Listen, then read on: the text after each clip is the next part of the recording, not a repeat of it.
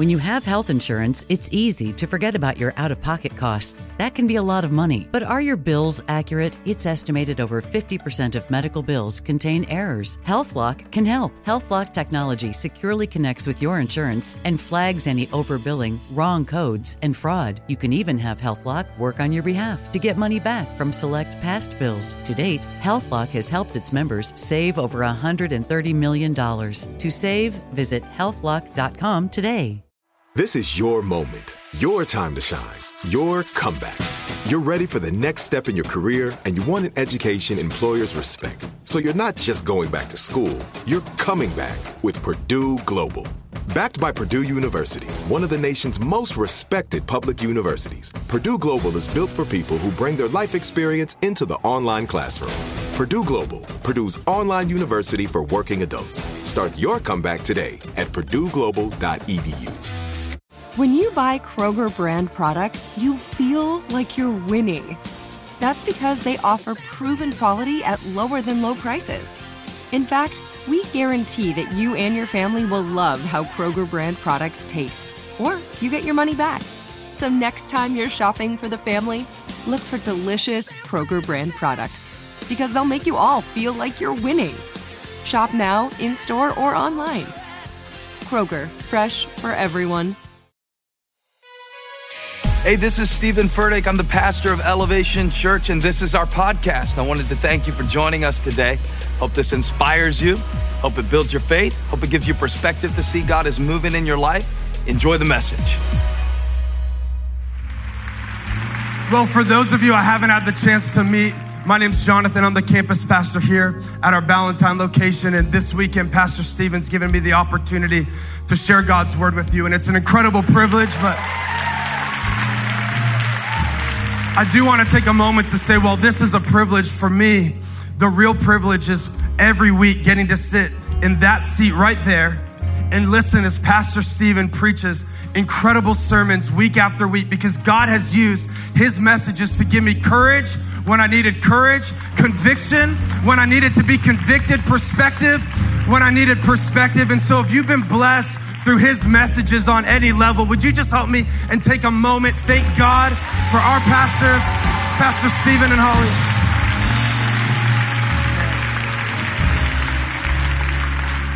Well, I want to jump into God's word today. Stay standing for just a moment. And I want to look at a scripture that I think will be familiar to a lot of us, but I want to approach it on a level that I think will be really practical for you today.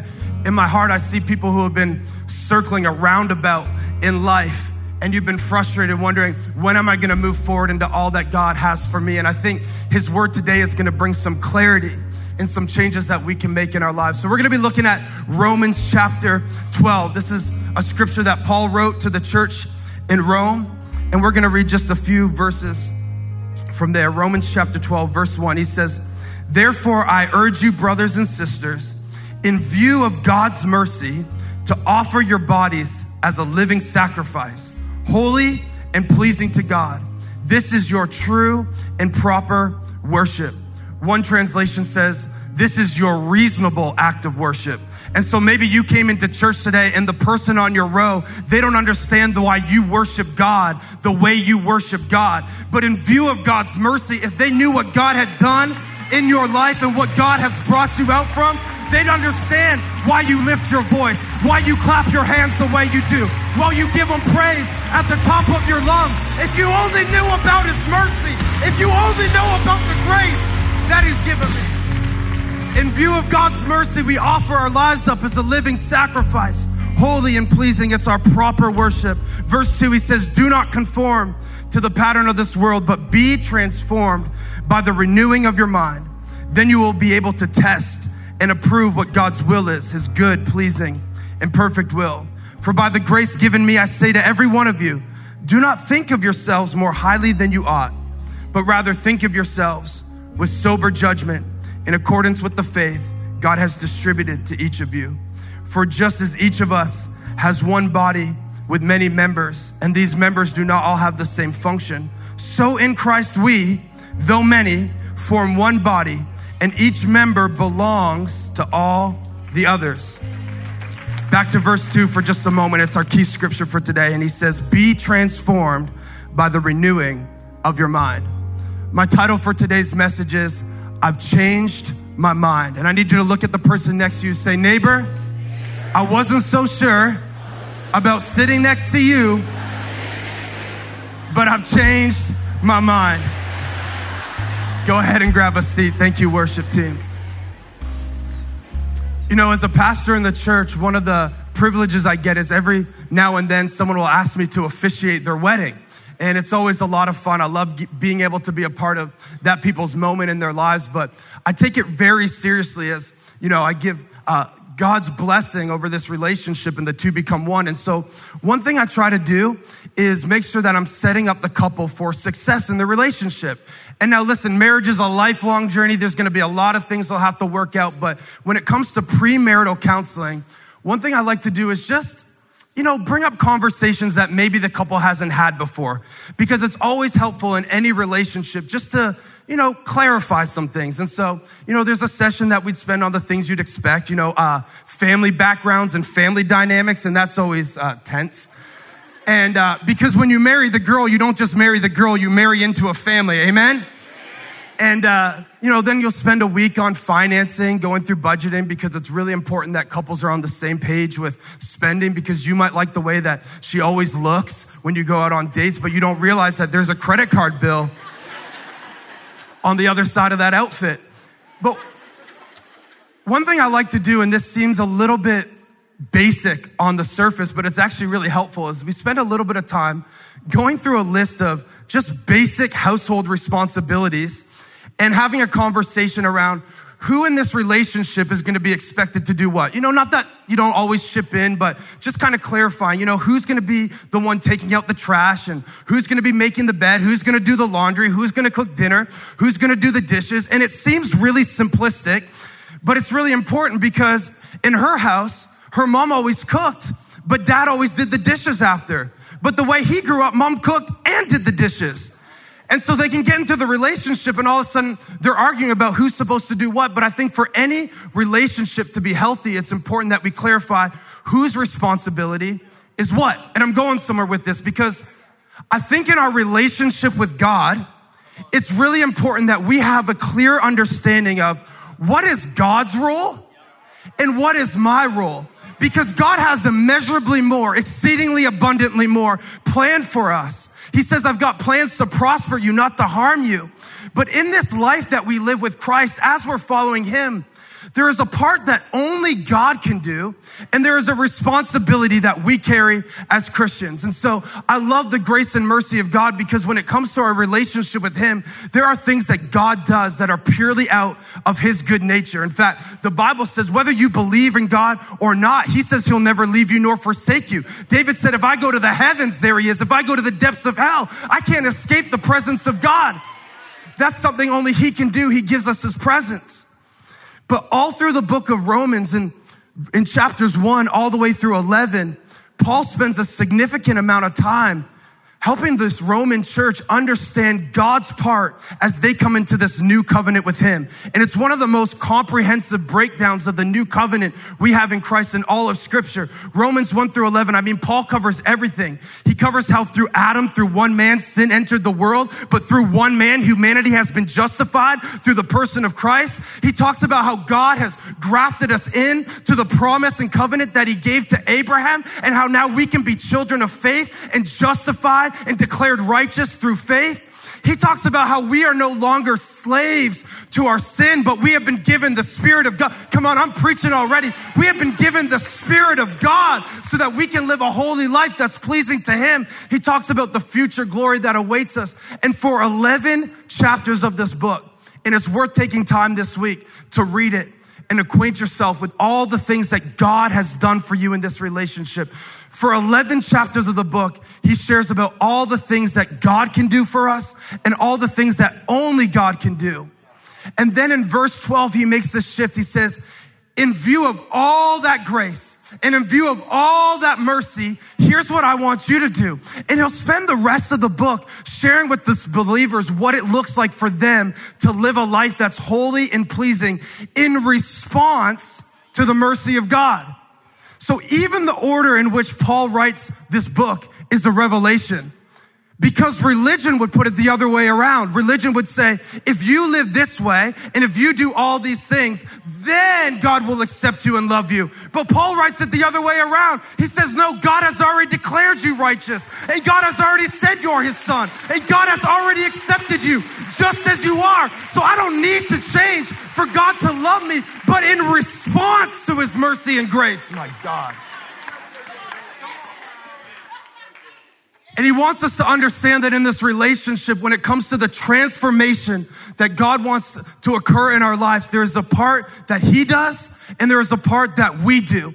And in Romans chapter 12, he lets us know that changing our hearts is God's job, but it's up to us to change our minds.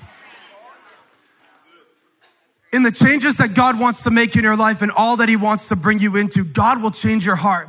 He says that in his grace, he changes our inclination from rebellion towards him and he actually shows us his goodness. It's his kindness that leads us to repentance. And he says, therefore, in view of God's mercy, offer yourselves as living sacrifices. But before he goes into all the behaviors and the ways that we should live as believers, he says, he says, we need to renew our minds because I cannot really change my behavior without first addressing my thinking. And so in these verses that I read to you today, I think there is a few things that Paul is calling us to change in our minds to help us live a life that is in alignment with all that God has for us and his intent for us. And the first one I want to share with you is in verse two. It's a little bit under the surface, but the first thing that Paul calls us to change is our motives. Now in verse two, he writes, do not be conformed to the pattern of this world. And I always heard that preached like it was all about the external things, you know, like how you dress and what music you listen to and what movies you watch. And I'm not saying you can't have a personal standard for those things, but when Paul uses this phrase, the pattern of this world, it's actually one word in Greek that refers to the aims and aspirations of this current age. Paul is talking about something much deeper than what we do on the surface. And he's saying we need to change the way we think about our motivations as followers of Christ. We have to evaluate our reasons for doing what we do because the pattern of this world has a habit of setting up idols that we run after. And so often as Christians, we get caught up in chasing after the same things that the world is chasing after success, significance, meaning, joy in all the wrong places. And what Paul understands is that God has given us a mandate as the church to change the world, but I cannot change to what I'm conforming to. And so I can't spend my life chasing after what the world is chasing after. And again, this is less about what you do for a job or where you choose to go to school. Paul is trying to get us to dig down and say, what is my reason for doing what I do. And I think so often as Christians, we spend a lot of time thinking about, God, what should I do? What should I do? And I've come to realize that God is far less concerned with what we're doing and so much more concerned with why we're doing it. In Proverbs, it says that a man's ways seem pure to him, but only the Lord can weigh the motives of the heart. In other words, I can be doing the right thing, but for all the wrong reasons. And maybe today, the reason that you are frustrated and discouraged in your situation, asking God to change all these external things, maybe it's nothing wrong with what you're doing it, but I wonder, have you taken the time to think about why am I doing this in the first place?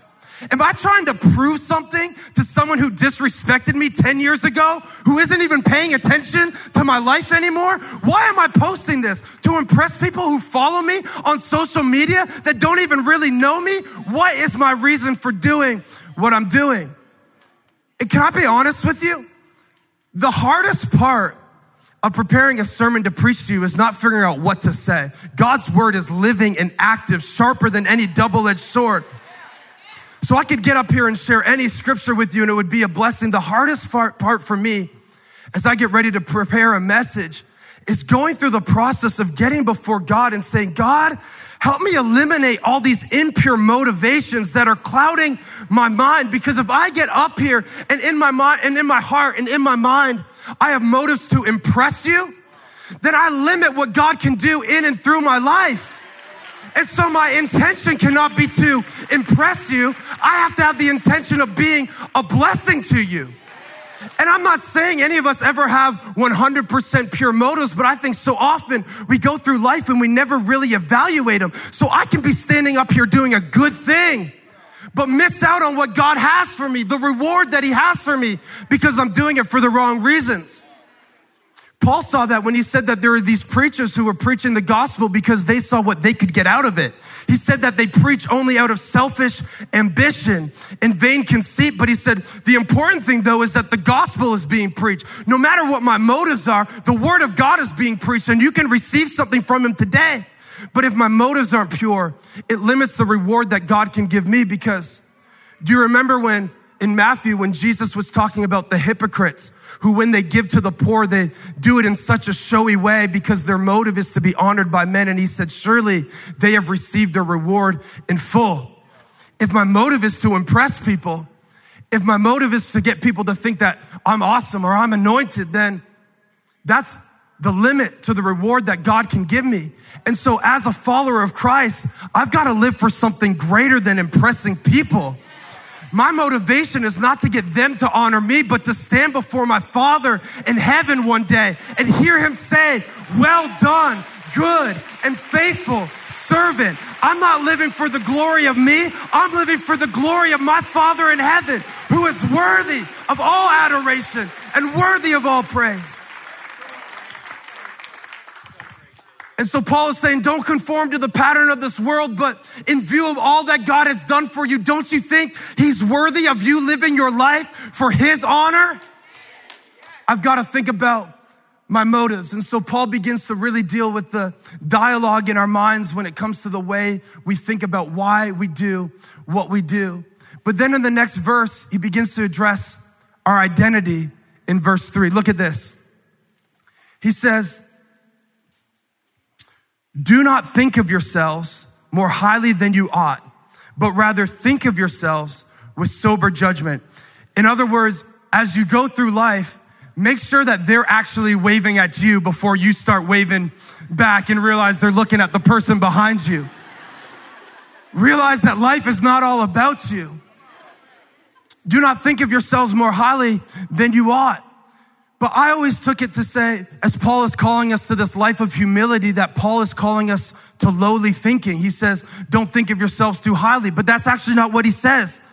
He didn't say, don't think of yourselves too highly. He said, don't think of yourselves more highly than you ought, but rather think of yourselves with sober judgment.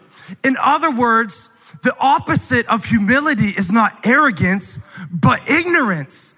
He says, when you think about yourself in your mind, I need you to think of yourselves with sober judgment. So humility is not self-deprivation, but self-awareness. And I think so often we go between two extremes so quickly. One moment we're thinking too highly of ourselves, thinking that the world revolves around us, thinking that we got to where we are today because of our own hard work and our own intelligence, thinking that everything's okay with us and the problem is with them, always casting blame. One minute we're thinking too highly of ourselves, but the next moment as Christians, I think we can be thinking too lowly of ourselves this internal dialogue that leaves us in this cycle of condemnation. And so we're praying for a change and we're asking God to bring us into something new. But at the same time, we are talking ourselves out of what God is bringing us into. And we find ourselves like Moses when God says, I need you to go deliver my people. And we start making excuses like, but I'm slow to speak and I'm, I'm unworthy. And how can God use someone like me?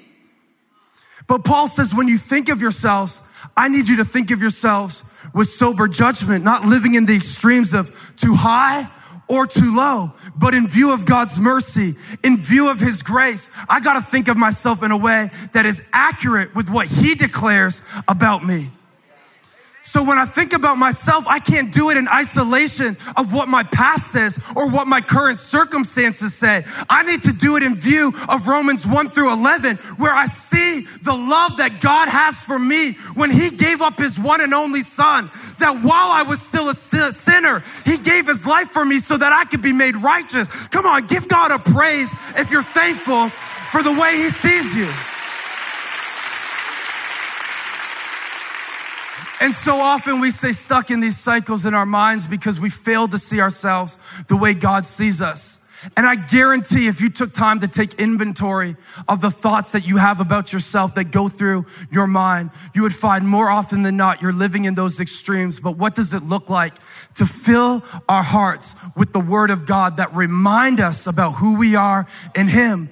That's the source of my confidence. That's the source of my joy. That's the source of my peace. That's the source of the miracle that I'm praying for is knowing who I am in Christ. That's why David said, I have hidden your word in my heart. I got to know who God says I am. You are his child. You're more than a conqueror. You are the righteousness of God in Christ. He's given you the hope of glory on the inside of you. So as you live your life for God, you can't just try to modify your behavior, Paul says, without really addressing your identity.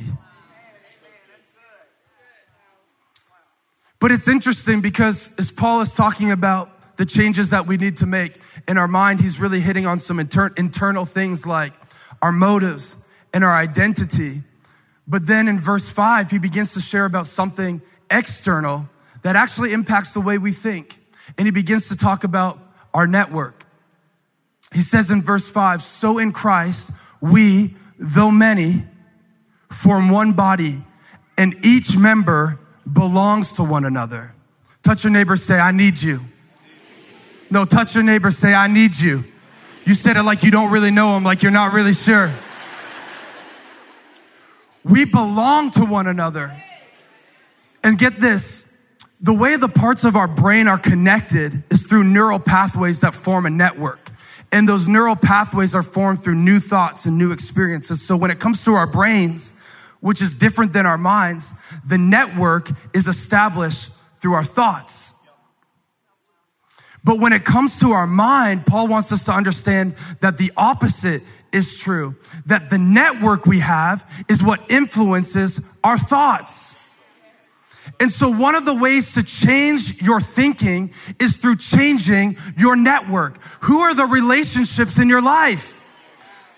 Because if I am still hanging out with Eric and Eric is always cynical and Eric is always bitter, no wonder I'm still always thinking cynical thoughts and bitter thoughts. And I'm wondering why I'm still hopeless, but I'm still hanging out with Sally and she's always discouraging me. I need to change my network. And some of you are stuck in cycles and maybe what God is calling you to do today is to upgrade your network. Because if I can expose myself to new people, I can expose myself to new ways of thinking. I can get around some people who instead of pulling me down into old thought patterns and the patterns of this world, they can lift me up into something higher.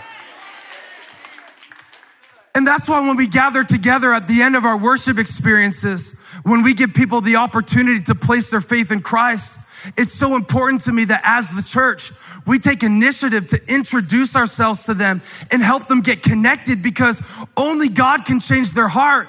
But for them to really see some significant transformation in their life, it requires that they get connected and that they get a new network. And so we got to get them surrounded around some believers who can begin to speak life over them and let them know who they are in Christ. We need a new network. And one of the greatest blessings that God ever gave me in my life was on the second day of high school when I sat down next to a kid named Sean Hume. Because up until that li- up until that moment in my life, the wrong pathways were leading me down the wrong path. But on that second day of high school, I met a guy who actually lived out what I confessed to believe. And I really think that God spared me from a lot of mistakes in high school because he allowed me to meet someone that started taking me to his youth group. And I met some new friends and I met a new network. And what could have been one of the most destructive seasons in my life became one of the most fruitful when God began to show me about my purpose and my calling and transform my heart. But the way God changed my thinking was through a new network. And I'm not saying you need to delete your entire contact list today. But I wonder, I wonder, maybe there are some new people that God needs to bring into your life to help shape the way you're thinking. And that's why the author of Hebrews says, do not forsake gathering together because he understands that this life that God is calling us to is more than just sermons and worship music. It's about community. We belong to one another. This is a network. We make up a body together. And I get discouraged when I hear people say, yeah, I'm a Christian, but I just like to listen to the podcast. God's, God's plan for your life is more than just good content. He wants you to have community, people who can help you grow. We belong to one another. I think about Joyce. She serves on our greeter team here and she also leads an e group. She gave her life to Christ here at Elevation five years ago on Easter. And when she came here, she was struggling with an alcohol addiction. And through this ministry and through some choices that she made, God really set her free. But she knew that there would be other people who would come to this church and sit in these seats who would be in the same position that she found herself in. So she started an e-group for other women who are struggling with substance abuse. And so many of these women, God has transformed their lives and she's on a mission to see them all get baptized. And one of those ladies in Joyce's E group is Kelly. If you came in this door today, you saw Kelly at the door. I got to baptize Kelly not too long ago. Here's a picture of Kelly up on the screen. Came to our church, addicted, an alcoholic, and she got connected to Joyce. And through new friends and a new network, God began to renew her mind. God set her free from what was holding her back in her sin and her dysfunction. And she said, it can't stop with me. Now Kelly's leading a knee group with seven other women in it who are getting free. And so even if you're so arrogant to think that you don't need anybody else, I want to challenge you. Did you ever wonder maybe someone else in your row needs you? Maybe there is someone in your row today who is where you used to be and God brought you out through his grace. But how selfish when we keep it to ourselves. Because that's what the Bible says. It says that they overcame by the blood of the Lamb. That's what only God can do. And the word of their testimony. That's saying, I'm going to take everything that God has done in my life and I'm going to declare his goodness and his faithfulness. And I'm not going to keep it to myself, but I'm going to share what God has done in me so that someone else can experience the freedom that I have in Christ.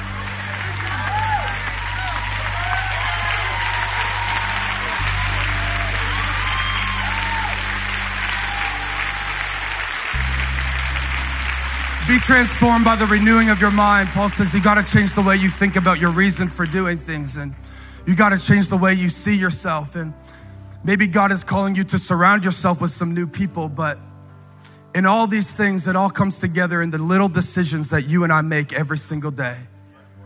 That's why he says, be transformed by the renewing of your mind. Then you will be able to test and approve what God's good and perfect will is.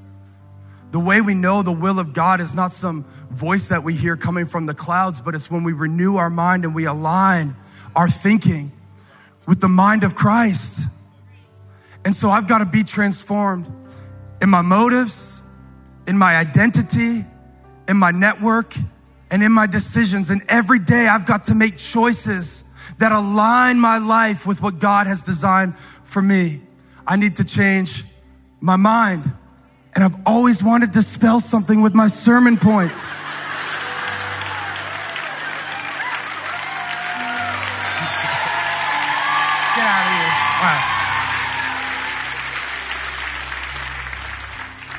So, as we live our lives to offer ourselves as a living sacrifice, holy, pleasing to God, He says it only happens when we renew our minds. And here's the thing when He uses that word renew, it's not talking about just a subtle change or a little tweak, but the word actually means a renovation. It's taking out the old and bringing in the new. And God can change your heart today, but it's up to you to change your mind. But here's what Paul said in 1 Corinthians 2 He says, we have been given the mind of Christ. And for some of us in this place today, God has changed your heart through His grace, through the blood of His Son Jesus. But He wants to change your mind today. He wants to renew your mind to align it with the mind of your Savior, Jesus Christ, so that you can know His thoughts towards you, His feelings, His intentions for your life, and so that you can make decisions in accordance with His good and perfect will. And so I want to pray for someone today who has been trapped in a cycle And I want to pray for you that God would help you renew your mind so that He can transform you and so that you can live a life that is a worthy sacrifice to Him in response to what He's done. Would you stand to your feet? So, Father, that's our prayer today. That not only in your grace would you change our hearts, but we ask, God, that you would give us the mind of Christ, an impartation of the thoughts and attitudes of your son Jesus, because we want to be like him. And our response to what you've done in our life is to offer ourselves up to you. Not just partially, God, but we want to give you our whole lives. And it's not because we think we need to earn your love. It's because you already demonstrated your love for us. And so our reasonable response is to give you everything that we are, to lay our lives down at the altar, God, to be consumed with your grace, to be consumed with your mercy, and to be a light unto this world so that you can send us into this earth to change it, God. So renew our minds, change our thinking, align our motivations with your intentions, God. Help us see ourselves the way you see us, Lord. And God, I pray that you would use us to edify your body because we belong to one another. Lift your hands in his presence.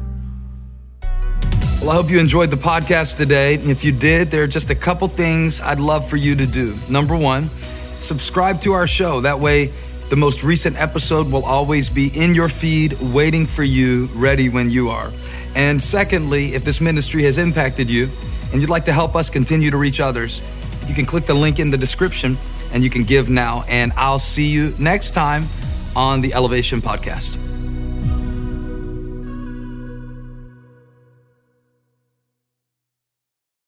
If a new house is on your wish list in the next five years, grow your savings faster and experience your dreams with an Ohio Homebuyer Plus account from Kemba Financial Credit Union. A savings account specifically designed to save for a new home where you can earn 7% APY, a $500 matching bonus, and a $1,500 mortgage closing cost credit. Learn more at Kemba.org. Offer expires March 31st, 2025. APY equals annual percentage yield. Restrictions apply. NMLS 292230. Equal housing lender. Federally insured by NCUA. Nobody wants to outlive their money, but it happens, especially for women. That's why Gainbridge offers the Parity Flex annuity, designed for women's unique retirement needs, with flexible withdrawals plus a guaranteed lifetime income benefit that keeps paying you even if your account balance is zero. Gainbridge is helping build a better financial future for women. Retirement income you can't outlive is the ultimate flex. Start saving now at Gainbridge.io. Visit Gainbridge.io slash ParityFlex for current rates, full product disclosures and disclaimers, and other important information.